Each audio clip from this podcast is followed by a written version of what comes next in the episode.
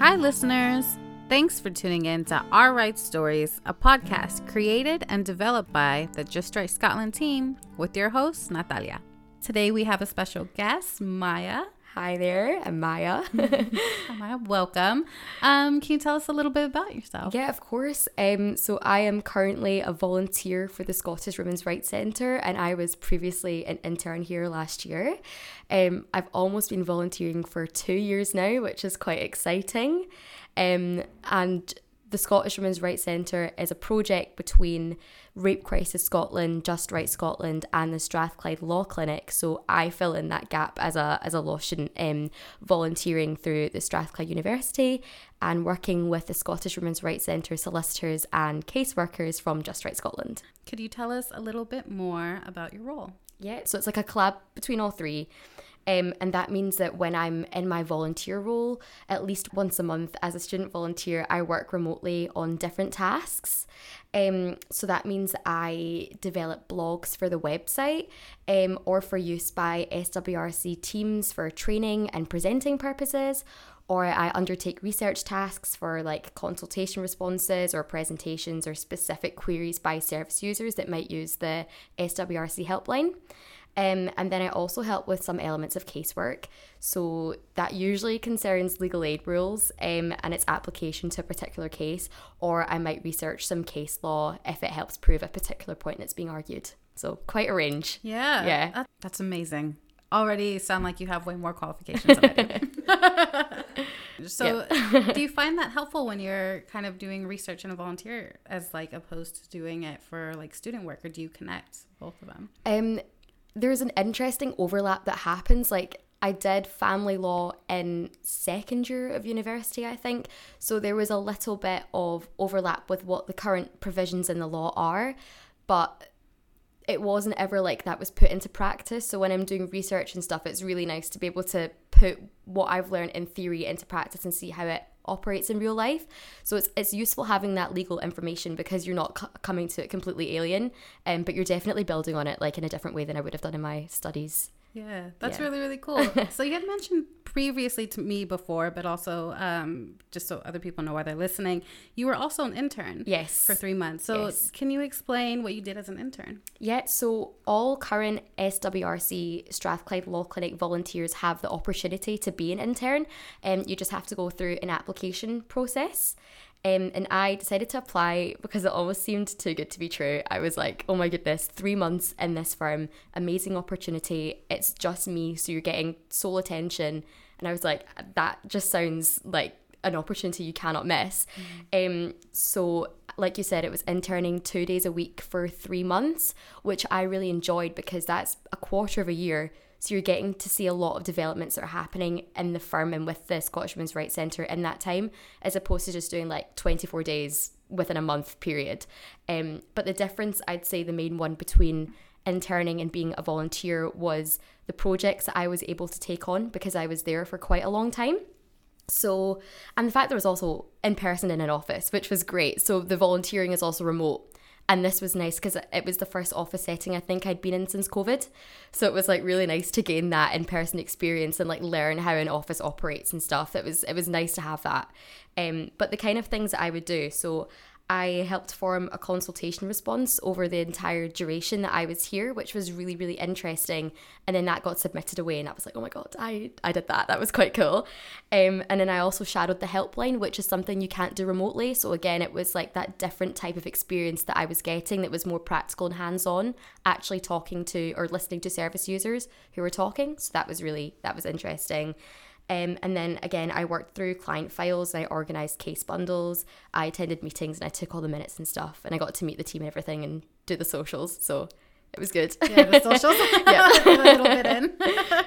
That's really, really cool. And I, I really like that you highlight the difference between working as well in person versus Yes. working remotely. yes. Um, and I think that's really interesting because I think like as a volunteer, you're doing a lot more like blogging and, and I, I guess independent work. yeah, it's a lot more of like one off research tasks, which can be good. And they like definitely when you're doing your uni work, it breaks up the day. It's quite nice to have that. But when I was in here, like because it was over such a long span of time, I was able to see things through more thoroughly and be more involved, which I really enjoyed. Yeah. No, that sounds really cool. Um, just another like just off side question, but um, what was your favorite topic that you you said you did a consultation yes, on something? What yes, was it for? that was my favorite. Um, so it was on the proposed abortion buffer zone bill for like the different clinics that you've got in Scotland. So I was researching that. It took a lot of time and energy. I think it went through about like five different redrafts before it was sent like fine off. But it was re- it was really nice to see the process of that and the being worked through. Yeah, no, that's really cool. I can imagine that being helpful as well because it's like you're getting to apply things that you're learning as well from uni. Yeah. You're getting to apply Yeah. things in like a real world Seeing it in action, Yeah. yeah. Which I mean definitely does give you a whole different perspective of like what you're getting into. Yeah, yeah. So building on this consultation, um, what was included from basically the rights holders that you were looking at? Yeah, so there was a lot of input from real life cases that were going on, a lot of service users who had input their experiences, a lot of lived experience material. That was quite a commonly used term that was uh, used within this. And that was really important because it meant that you weren't just looking at like the theory of the law, it's like real life, real people, and what their um, views are and how they've been impacted. So it was good to include all of that in it as well. So, what other tasks did you do to help develop your skills during your internship? Yeah, um, there was loads of things that were really helpful. Even things like taking the minutes for all the meetings that we had. That genuinely helped with having to type quickly, organization, knowing how to do that kind of thing, which I hadn't done before, which is very common in an office setting. So getting used to like a commercial environment in that sense. Um, I also developed my organization skills and my time management skills when I had to look through my tasks. Um, and I was liaising with Lindsay a lot as well to prioritize what I should be doing and when I should be doing it. And it was really helpful in that way to sort of develop like a professional manner in how I was managing my time. Um, and I think as well, like, um, as well, one of the things that I had to do was organize all the documents for our client files.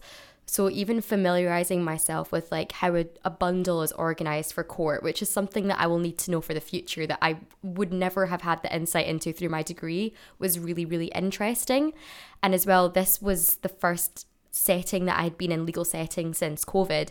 So being surrounded with other people as well, you know, honing in on my teamwork skills in that way was really really um it was really crucial for me to have that because before this, every all the experience that I had previously were online. So it was like in my bedroom kind of thing. This was the first real thing for me.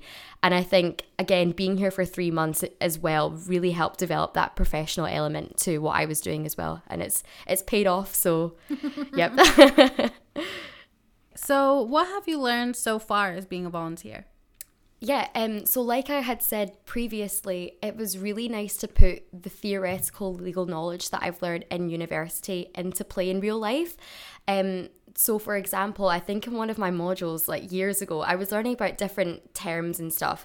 For example, like economic abuse. That was one of the ones that came up in my my family law class, um, and that was a form of coercive control where a person interferes with their partner's ability to use and maintain financial resources, like limiting access to um, resources such as food and transport. Um, and I learned in that class that, you know, the Domestic Abuse Scotland Act 2018 um, makes coercive control, including economic abuse, um, a criminal offence in Scotland. But as far as the learning went, that was it. There wasn't any really practical input. But as part of my research for the SWRC, I was asked to look at the Domestic Abuse Court Experience Project. Um, and that looks at survivors' experiences of criminal proceedings under the 2018 Act. And I was tasked to find data which would understand whether the aims of that act, um, which were to better understand coercive control, is like encompassing a raft of ongoing behaviours rather than isolated incidents, and to if that act reflected the impact that non-physical abuse like coercive control has on the psychological and emotional health of survivors if those two aims like translated to survivors experiences of criminal justice responses to domestic abuse. So it's quite a lot that i was tasked with but that's something that i had studied in university which then i was able to put into action and put into play um, and for the most part, I found that survivors felt marginalised through the process and that the non harassment orders that were granted were insufficient in terms of the scope covered. And that was something that I found out through my research. Um, And it was just really interesting to see how the law that I study interacts with real life lived experience and how organisations like the SWRC can analyse that data on lived experiences to help inform and hopefully reform a process which will cultivate change within our legal landscape. That's really interesting. Yeah. Yeah. Oh, sorry. I'm just like processing, but like, I think that's really such a powerful thing to look at. Yeah. Because it does, like you said, like it's out of scope, right, for part of your findings. Yeah. And I'm kind of curious. Um, you mentioned that you had to collect a lot of data and a lot of lived experiences Yeah. through this. Were there any stories that you heard that were particularly touching or like really stuck with you?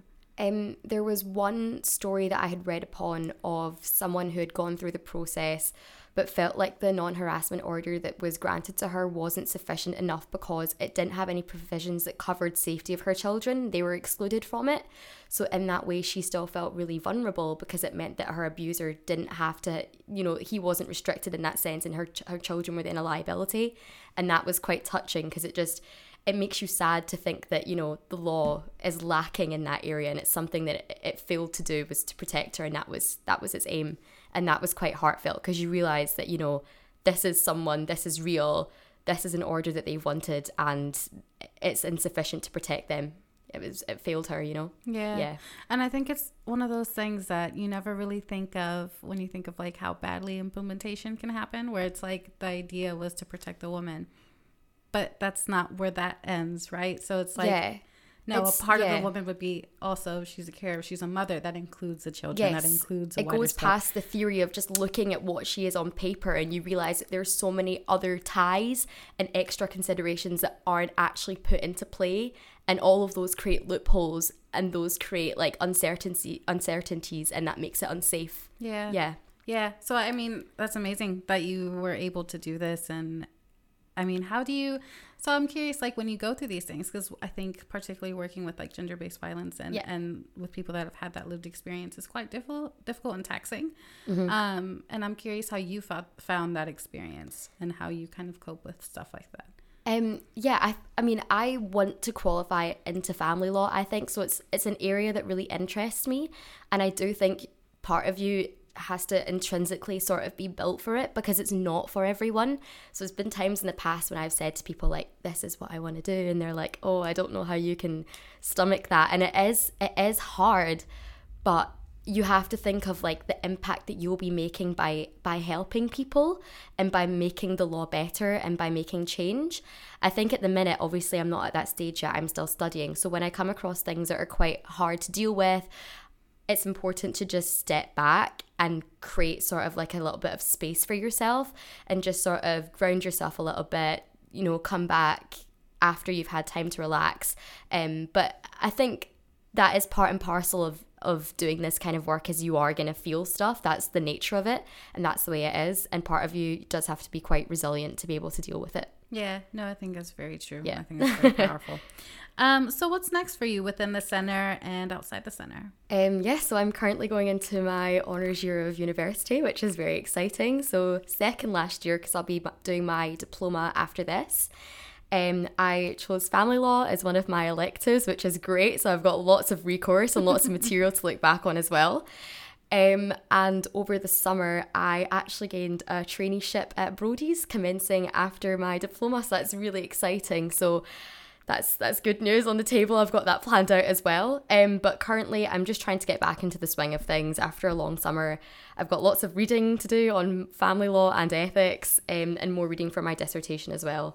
And within the SWRC, I'm still a volunteer, um, and hopefully there'll potentially be some scope to maybe look to be coordinator next year if I get into my diploma at Strathclyde. So we'll see. Fingers crossed. Yeah, Absolutely. fingers crossed. Good vibes. Good vibes. Good vibes. um, would you advise other young students to join the Scottish Women's Rights Centre? Uh, absolutely. The work is informative, practical, and I think it really helps to develop your understanding of how the law operates in real life. And as well, the work is flexible. And I think last year, the days to volunteer were a Wednesday and a Friday, and I had lectures on both of those days. So I just asked if I could do a Thursday, and they were like, yeah, that's fine. So it was really flexible in that way. And I think I mentioned previously, but as a volunteer, it can be really nice to have a break to do some research for a blog or a case for a couple of hours just to break up your day. Um, and it's always lovely to speak to the solicitors on Zoom after a volunteering session for a chat and for feedback. You know, that's really valuable time that you're getting one on one with someone who can tell you, like, you did this great, you did this great, but I would look at it from this point of view next time. Like, that's so helpful. And you get that through volunteering. Um, and again, like not the be all and end all, but it looks great on your CV. It's something that makes you stand out as well. So if anyone's like interested or they want something that will give them an extra angle, I, I really, I think I really value the, the experience that I have in that way as well. So, given the extensive amount of experience that you have from your volunteer work, from your uni work, and everything, um, what are some ways that more people can find out information about violence against women and access more resources? Yeah, so as a volunteer, I'm well aware that the Scottish Women's Rights Centre puts out a lot of information in the form of blogs and information posts on their website about the different types of violence against women. Um, and I think that's a really important thing to know because it's not just physical, it's emotional as well, but that can take a lot of different forms and it's not always easy to spot. So I think as an observer and as a citizen, it's really important to keep yourself informed about what the different types are. And alongside the Scottish Women's Rights Centre providing information, you have to actively, you know, look at different Instagram websites, for example, as well. They'll keep you informed, keep up um, legally as well. I know as, a, as someone that's studying the law, sometimes it can be quite apparent because it's always going to be in front of you. But for someone else, there are plenty of other places that you can access that will have lots of different information and it's digestible and it will give you like a good example of what, what the different forms are. Um, and there's also the 16 days of activism, which is taking place internationally as well as in Scotland. And that looks at tackling um, violence against women as well. So that's a great resource too. It's happening in November. So people can, they can access information that way as well. So, I mean, it sounds like you have a lot already going on for your future. Yep. but um, what are some things that you hope to achieve? Um, so volunteering and interning here has really opened my eyes to wanting to qualify into family law after my degree. And it's a very different type of experience that you'd get from just doing family law at a corporate firm where you're looking at sort of surrogacy agreements and large divorce settlements, this gives you more scope into things like domestic abuse cases, legal aid provisions that you wouldn't normally get to touch on. So it's something I definitely want to revisit in the future. So fingers crossed, I'll be back here at some point soon. But yeah, I, I'm really enjoying just scoping out what there is for me to see. And I, I love that I've had this opportunity as well because it's given me that insight that I never would have had anyway. Yeah, no, yeah. that's amazing. And I, honestly, I feel like I'm late meeting you, and it's, it's been a pleasure meeting you. um, and you just, there's so much and going on in your future. And I honestly, the best time for the dissertation, you sound like you already have a plan to tackle yep. it. So that's amazing. Way better than when I was doing mine. Um, and yeah, I look forward to see you and hear more. Thank you very much. Thank you. Thank you again to Maya for all the work that you've done as both an intern and a volunteer, and just kind of giving us more insight about what that looks like participating in both roles. As mentioned by Maya, SWRC has a range of resources available for those experiencing any gender based violence. Um, so make sure to double check their website. Also, you can check our show notes for links to that. Maya has also written a blog post about her experience as an intern with SWRC, which will also be in the show notes. Make sure to check that one out as well. Like always, listeners, don't forget to like, comment, and share this podcast. Don't forget, you can always listen back to our episodes on our Podbean website, podcast streaming services, and social media pages. We'll catch you next time.